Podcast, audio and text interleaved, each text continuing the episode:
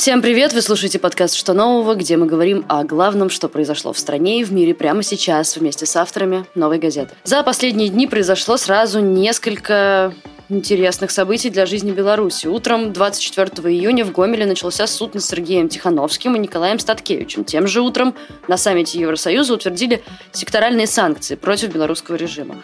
А еще накануне россиянку Софью Сапегу и белорусского журналиста Романа Протасевича перевели под домашний арест. Почему первые два события тесно связаны друг с другом? Что ждет белорусскую экономику теперь и в будущем? Говорим сегодня с нашим СОПКОРом в Беларуси Ириной Халип. Ирина, здравствуйте. Здравствуйте, Надежда.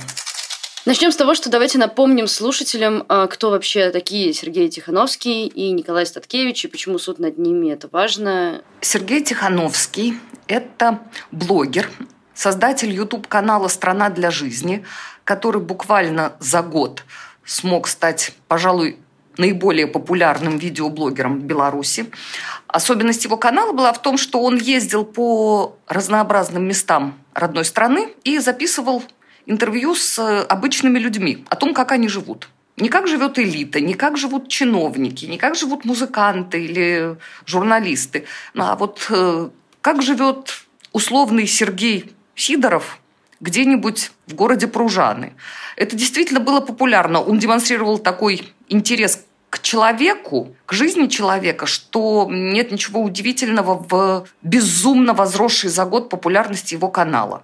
Э, в мае прошлого года Сергей Тихановский решил баллотироваться в президенты Республики Беларусь благодаря чему, собственно, и был арестован и посажен. Так же, как затем был посажен Виктор Бабарика, кстати говоря, над которым суд уже завершается. Вот в понедельник прозвучит его последнее слово перед вынесением приговора. Прокурор потребовал 15 лет для него.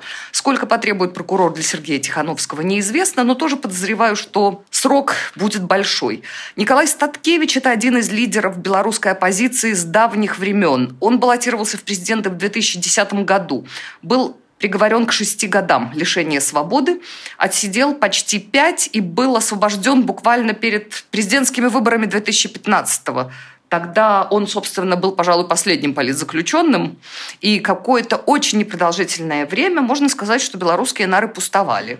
Но очень недолго, опять же. Сейчас Николай тоже обвиняется в организации массовых беспорядков. Ему грозит от 5 до 15 лет, учитывая, что это рецидив, прошлый раз он тоже был осужден именно по этой статье тоже можно предположить, что до него будут требовать сурового приговора. Вместе с ними на скамье подсудимых еще четыре человека, преимущественно блогеры, либо коллеги Сергея Тихановского по «Стране для жизни». Э, среди них, например, Игорь Лосик, который дважды держал тяжелую голодовку в знак протеста против невыносимых условий содержания. Все эти ребята сейчас на скамье подсудимых, причем их даже не возят в суд. Суд проходит прямо в СИЗО Гомеля, куда их благополучно и заблаговременно вывезли, чтобы подальше от Минска. Тогда сейчас поговорим про то, почему вы считаете суд над этими людьми и санкции против Беларуси связанными друг с другом событиями. Э, я считаю, что не только этот конкретный суд, но и все суды, которые прошли над белорусскими активистами, политиками, журналистами, случайными прохожими, которые оказывались э, там, где, например, были развешены, расклеены листовки, либо проходили акции протеста, все эти суды непосредственно связаны с санкциями, которые ввел Евросоюз. Я просто хочу напомнить, что это уже четвертый пакет санкций. До того были три, но преимущественно они были персональными, то есть не касались экономики, касались конкретных совершенно людей, которые участвовали в репрессиях. Судьи, прокуроры, милицейские начальники, чиновники высокого пошиба и так далее. Вот сейчас, собственно говоря, впервые введены действительно экономические санкции. И полагаю, что они будут более эффективными, нежели персональные, поскольку персональные, я об этом неоднократно писала в «Новой газете», это, собственно, это скорее жест, нежели серьезное воздействие на режим. Потому что, я думаю, россияне это поймут, как и в России, так и в Беларуси у любого чиновника либо бизнесмена, приближенного к власти, есть множество вариантов этих персональных санкций избежать. Начиная от поездок на международные конференции, в этом случае санкции не применяются. Человеку запрещен, к примеру, въезд в Евросоюз, но если он в составе делегации, которая едет в ОБСЕ, то, пожалуйста, вот тебе Вена, оттуда рукой подать и до Парижу. Кроме того, я хочу напомнить, что персональные санкции, понимаете, э, Европа действует по процедуре, по бюрократической процедуре. То есть, если, условно говоря, судья отправил 25 невинных людей за решетку, он, конечно, попадает в санкционный список. Но если он спустя пару лет ушел с этой работы, перестал быть судьей, то он формально уже не каратель. Он уже не участвует в репрессиях, он автоматически из списка вылетает. То есть, получается, ради бога, бей, убивай, э, сажай в тюрьму, ну, спустя время ты все равно, сменив работу, выйдя на заслуженный отдых, ты будешь иметь возможность поехать в Европу и даже присмотреть там себе домик для проживания на пенсии. Какие именно санкции наложены ЕС на Беларусь сейчас? Сейчас на ЕС, помимо довольно длинного 78, по-моему, человек персонального списка, санкции еще наложены на несколько государственных предприятий, в их числе, к примеру, МАЗ, Минский автозавод, когда-то промышленный гигант. Кроме того, госу- белорусские государственные банки, Беларусьбанк, Белагропромбанк, Белинвестбанк, которым теперь, то теперь э, европейским банкам запрещено с ними работать. Ну и, наконец, самое главное – это секторальные санкции, в частности, касающиеся калийной отрасли и нефтепереработки. В общем, пожалуй, самые валютоемкие, так сказать, отрасли именно эти потому что экспорт белорусских калийных удобрений, которые производятся на предприятии «Беларусь Калий», в Солигорске. Собственно, это одна из главных статей валютных доходов Беларуси. В частности, за прошлый год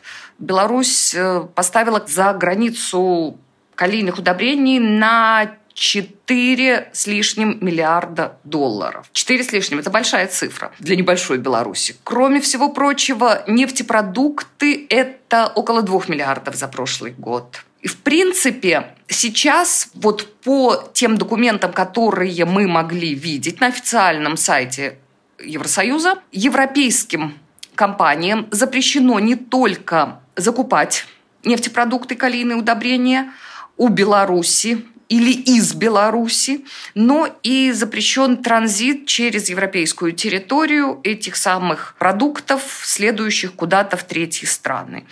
Транзит – это, на мой взгляд, более возможно, болезненная мера, потому что, в принципе, доля Евросоюза в закупках минеральных удобрений – это 8,5%. В принципе, не так много. А вот транзит, извините, транзит – это в Бразилию, Китае это все равно проходило через Клайпецкий морской порт.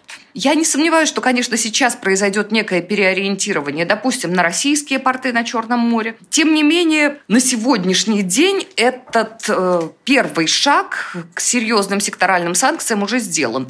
Э, конечно, в этом году еще власть не настолько почувствует действие санкций, э, поскольку в утвержденном решении Совета ЕС сказано, что санкции не касаются тех контрактов, которые были заключены до 25 июня сего года. Контракты, как правило, заключаются в начале календарного года на весь, собственно говоря, календарный год. То есть все контракты на закупку уже подписаны, условно говоря, в январе вплоть до конца декабря, то есть до Нового года. Поэтому, как минимум, еще полгода у государства есть, когда можно дышать и не думать о том, что дальше. Но думать-то все равно придется. По-другому не бывает.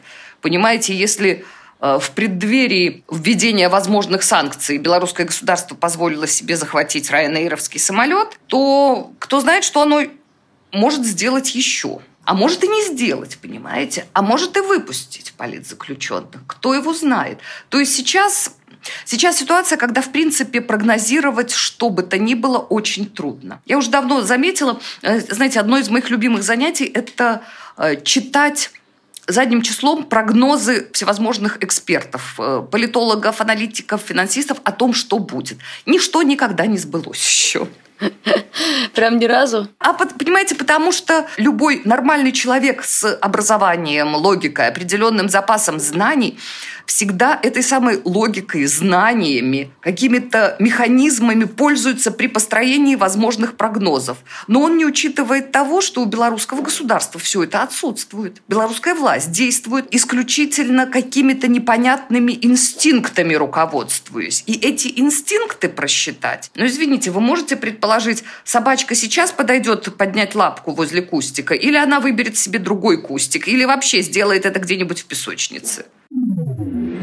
Давайте вернемся немножко к санкциям и посчитаем, сколько денег теряет Минск в, в этой ситуации. Ну, смотрите, сейчас трудно что-то прогнозировать, я говорю, потому что, ну, в этом году, по крайней мере, потому что прежние заключенные контракты все еще действуют, и от этого никто не пострадает.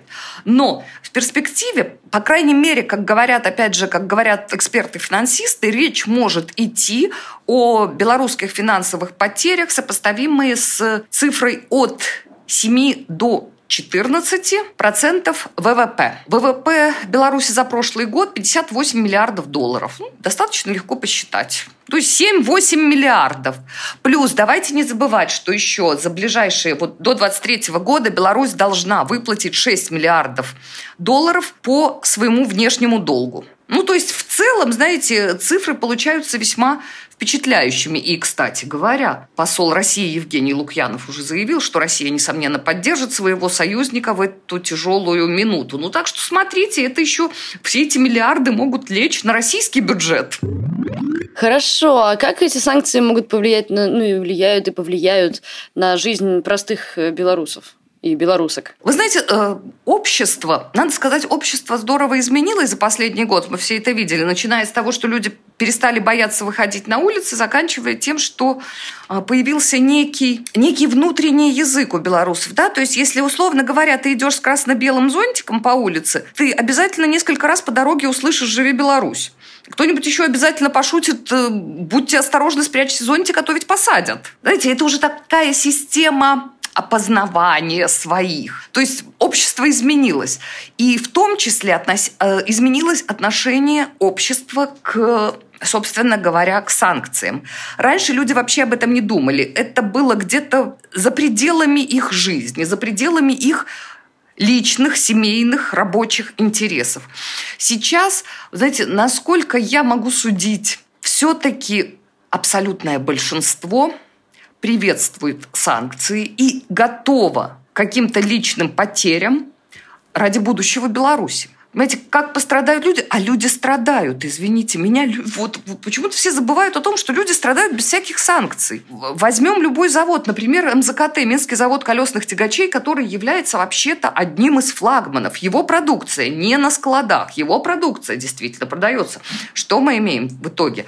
Э, сварщик, примеру, на МЗКТ э, получает тысячу рублей зарплаты. Это где-то, ну, это меньше 500 долларов. Поэтому, извините, они все предпочитают сейчас искать работу где-то за пределами Беларуси. Коронавирус, конечно, меняет планы, но я к тому, что вовсе не хорошо и не сладко они живут. Рабочих постоянно отправляют то на четырехдневную рабочую неделю, то на две недели в отпуск за свой счет, то на две трети ставки, понимаете? Экономика и так, в общем-то, близка к коллапсу, поэтому тот случай, когда, наверное, проще один раз пережить какие-то тяжелые времена, тем более они же все равно наступят. Понимаете, с Лукашенко, без Лукашенко они все равно наступят. Реформировать экономику все равно придется, и тяжело белорусам все равно будет. Когда будет выключен печатный станок, когда он перестанет просто производить, исторгать из себя бесконечное количество бумажек, которые уже ничем не обеспечены. Когда придет, все равно придется слезть с российской иглы. Понимаете, поэтому трудности ждут, и к трудностям люди готовы. Я не знаю, мне кажется, наступил тот момент, когда белорусы в состоянии понять, э, что не только кусок хлеба обеспечивает, делает их счастливыми. Не только возможность поехать на море летом, не только возможность э, заменить старую машину на более новую. Люди наконец поняли, что вообще-то базовые гражданские права – это еще большая ценность, нежели кусок хлеба. Как вы думаете, на каких условиях Евросоюз э, может снять эти санкции? Пойдет ли на них когда-нибудь Лукашенко? Собственно говоря, Евросоюз уже неоднократно заявлял устами своих спикеров, устами своих высокопоставленных чиновников, что санкции обратимы. Как бы были, собственно, обратимы всегда. Выпускаешь политзаключенных, снимаются санкции. Это как раз достаточно легко происходит. Понимаете, проще санкции отменить, чем ввести их. Это всегда было. Это делается легко. Вот ввести это нужно согласовать, это нужно обсудить, это нужно много чего написать, это нужно много дискуссий разнообразных провести. Нужно продраться сквозь интересы других государств, потому что даже Литва прилично зарабатывает на белорусских грузах, которые идут через Клайпецкий порт. То есть, э, естественно, есть некое лобби в каждой стране, которое выступает против санкций, которые выступает за сотрудничество с белорусским режимом, потому что, безусловно, тоже на этом как-то зарабатывает. Поэтому ввести санкции сложно. Отменить легко. Собственно, и выпустить политзаключенных еще легче. Один росчерк пера, понимаете, и, и, и все, и уже все на свободе. Поэтому вопрос в том, пойдет ли действительно на это Лукашенко. А вот этого не знает никто. Пока, во всяком случае, он еще ни на что не пошел. Ну, если не считать перевод Романа Протасевича и Софьи Сапеги под домашний арест. Вот как раз к этому и хотела я подвести и подойти. Почему он на эту меру пошел, почему он на это решился и что их вообще может ждать дальше?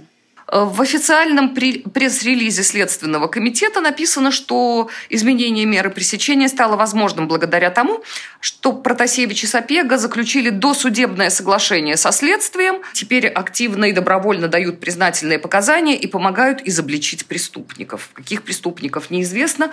Цена пресс-релизом Следственного комитета, собственно, нам тоже всем хорошо известна. Я не знаю, почему Лукашенко на это пошел. Никто не знает, почему он на это пошел. Есть разные версии. Можно утверждать, что это заработали санкции. Это вот первое, э, самое громкое дело, которое на слуху у всех. Весь мир наблюдал, как этот чертов самолет садится, сопровождаемый истребителем. Ради чего? Ради того, чтобы задержать блогера и его девушку. Таких, по-моему, спецопераций в новейшей истории еще не было. Но тем не менее, были и ведь и другие не менее громкие дела. Например, помните апрельское задержание заговорщиков, которых хватали в Москве? Я имею в виду Юрася Зенковича и Александра Федуту. Помните? Ну, не менее громко. Потом это все перебилось самолетом. И дальше получается что? Теперь выходит, что все остальные забыты, все политзаключенные потихоньку уходят из повестки, весь мир говорит «освободи нам Протасевича». Ну вот, пожалуйста, ребята, Протасевич живет в благоустроенной квартире. Они с Софьей уже были замечены в парке Горького, гуляющие и дающие интервью какому-то государственному телеканалу. Я думаю, оно скоро появится в эфире. Ну и, и вот, пожалуйста, я, я не сомневаюсь, что очень скоро, в начале следующей недели, мы услышим, что Европа приветствует шаги по освобождению, и это очень здорово, и продолжайте в том же духе, уважаемый Александр Григорьевич. Все остальные как-то благополучно забыты. Главное, на мой взгляд, сейчас для, для мирового сообщества это помнить о том, сколько в Беларуси политзаключенных, а ведь речь идет о тысячах. Более 500 признаны правозащитниками, но признаны правозащитниками это, это не означает, что все остальные не совсем политзаключенные. Просто, понимаете, многим шьют статью сопротивление сотруднику органов внутренних дел. А там, где сопротивление, либо насилие в отношении сотрудника органов внутренних дел, там правозащитники предельно осторожны и говорят, мы должны дождаться суда, посмотреть, что там на самом деле было. Мало ли что, а вдруг действительно, а вдруг действительно отморозок.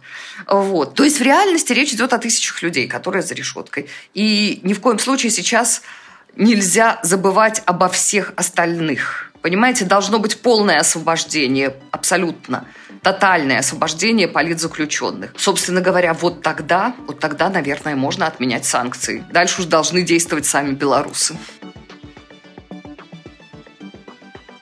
Вы слушали подкаст «Что нового?» Меня зовут Надежда Юрова. Со мной вместе над этим подкастом работают редактор Арнольд Хачатуров и звукорежиссер Денис Никулин.